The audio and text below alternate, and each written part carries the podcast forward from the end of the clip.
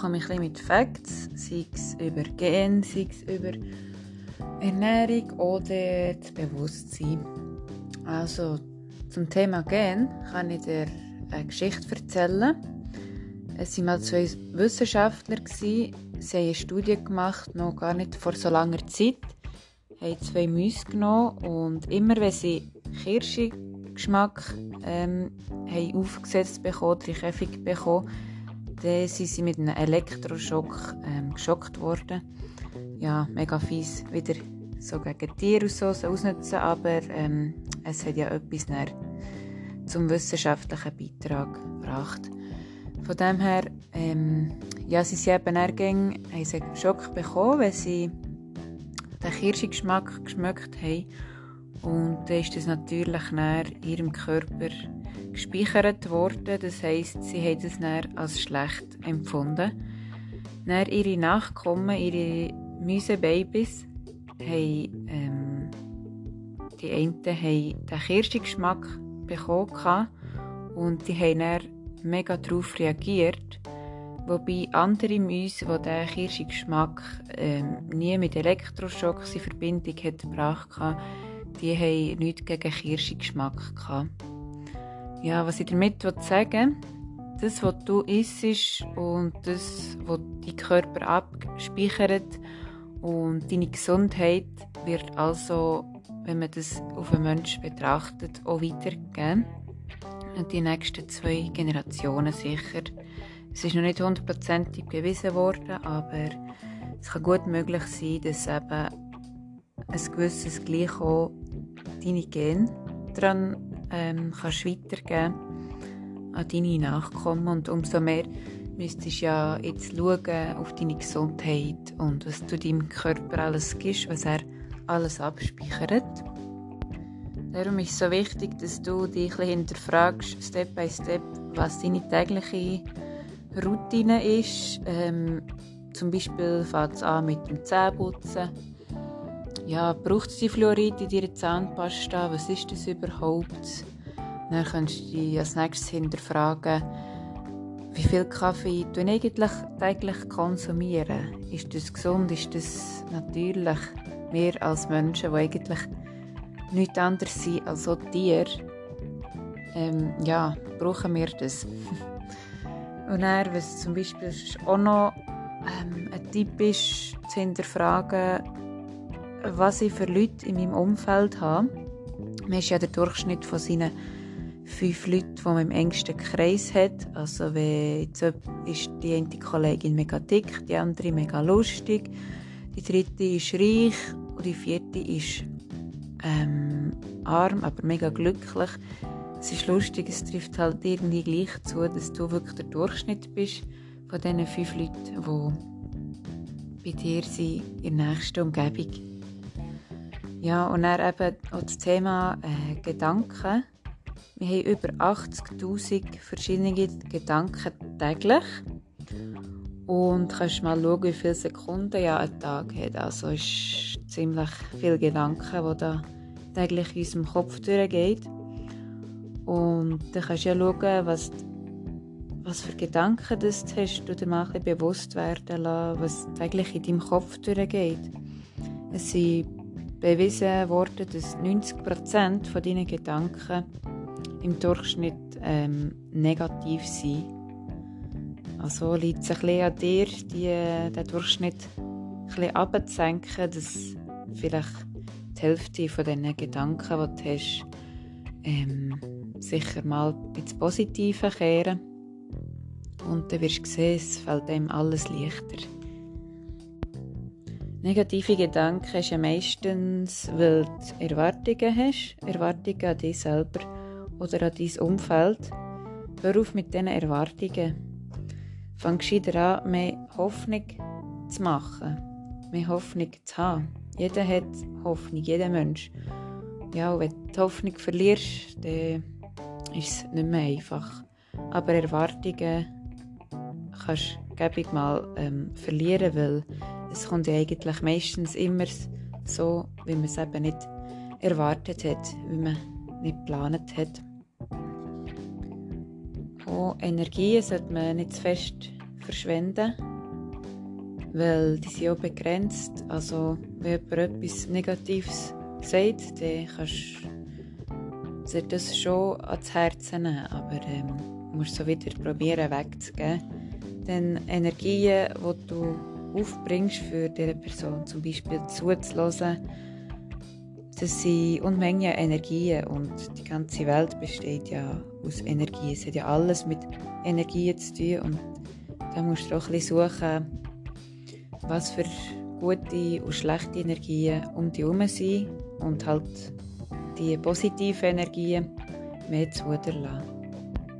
Wir Menschen beschäftigen uns ja eher lieber mit anderen Menschen oder anderen Sachen als mit uns selber. Das heißt zum Beispiel, ähm, man gibt eben mehr Energie im Zulassen von anderen Problemen, als man vielleicht mal die eigenen Probleme oder negative Gedanken mal aufzählt, aufschreibt und das mal anschaut und probiert zu verbessern. Und da vielleicht mal aus dem Kreis rausgeht, ein bisschen über den Rand von dem ganzen Geschehen schaut und von außen an sich mal ähm, anschaut und da kommt auch wieder das Stichwort Meditieren kommt mir in Sinn. Das Meditieren halt schon recht viel den Leuten ähm, fehlt. Das heisst eben Zeit in sich investieren, in seine Gedankenwelt absinken und daraus spüren, was gut tut was eben nicht gut tut. Probier dankbarer zu sein, denn die glücklichen Menschen sind nicht die, die äh, dankbar sind, sondern die, die dankbar sind, die sind glücklich. Wir haben ja gelernt, schon als drittes Wort, als Baby, ähm, ist nach Mutter und Vater mehr gewesen. Das ist recht bei vielen Babys ist so, sie lernen gerade das dritte Wort schon, sie wollen mehr. Aber ähm, ja, ist mehr immer besser. Uns wird es so ein bisschen eingetrimmt, dass mehr immer besser ist, aber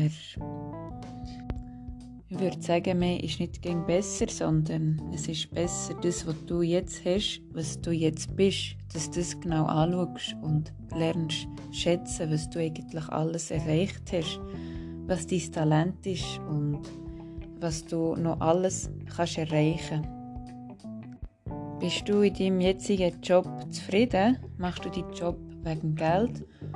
Oder machst du deinen Job, weil es dir wirklich gefällt, weil du einen Mehrwert kannst daraus ziehen und nicht nur wegen Geld? Kannst du dich und deine Kompetenzen fördern? Kannst du dich einbringen oder wird einfach immer nur abverlangt von dir?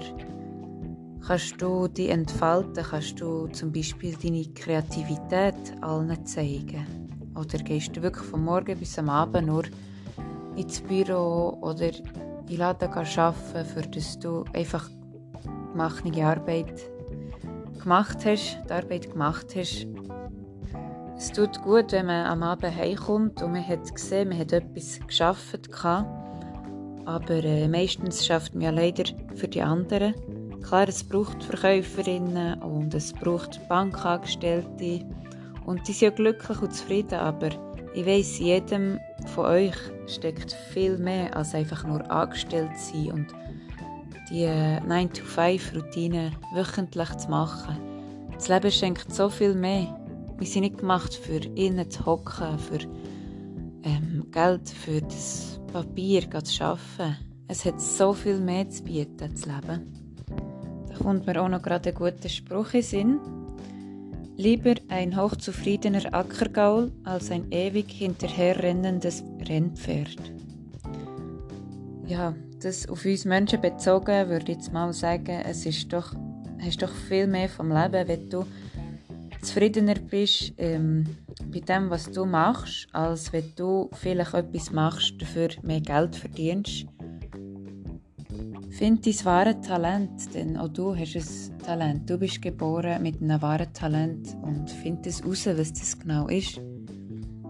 Schreib eben vielleicht mal deine tägliche Routine mal auf und dein allgemeine Leben und was du jetzt gerade machst. Warum? Frag bei allem, hinten nachher, warum? Wieso mache ich das? Wieso stehe ich am Morgen früh auf? Wieso gehe ich zur Arbeit? Und wenn du das immer ein hinterfragst, immer wieder aufschreibst, dann wird dir bewusst, was du eigentlich wirklich willst, was du, zu was du fähig bist und ob du dies und jenes wirklich wichtig ist, was du machst.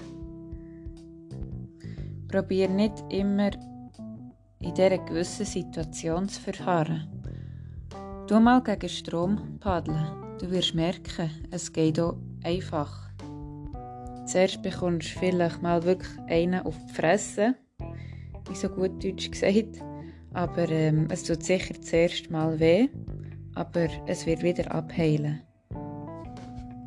Wir Menschen brauchen Probleme, für das wir sie lösen können und im Nachhinein fühlen wir uns ja besser. Ich sehe schon vielleicht bei deinem Job oder im alltäglichen Leben, wenn du ein Problem hast und nachher gelöst hast, dann fühlst du dich im Nachhinein viel besser. Und schau, dass du das Problem bekommst täglich. Schau, dass du das Problem hast. Denn desto mehr Probleme, das du in deinem Leben hast und sie dann kannst lösen, desto mehr wirst du Selbstbewusstsein bekommen. Du wirst merken, hey, du kannst so viele Probleme lösen. Du bist zu so vielem ähm, bist du bereit zu machen. Du hast so viel Talent für dies und jenes. Du kannst so viel. Schau ein um dich herum. Du wirst sehen, das Leben, das du hast, das ist perfekt. Aber du kannst noch mehr. Ich meine jetzt nicht, du kannst noch mehr. Ähm, als Abschluss möchte ich noch sagen, dass du vielleicht eben mal ein bisschen aufschreibst, was dir so gut tut, was nicht, was sind deine Probleme, wie kannst du sie lösen. Probier ein dein Leben aufzuräumen und du dir auf folgende zwei Fragen antworten. Was tut dir gut oder was nicht? Sei komplett ehrlich zu dir.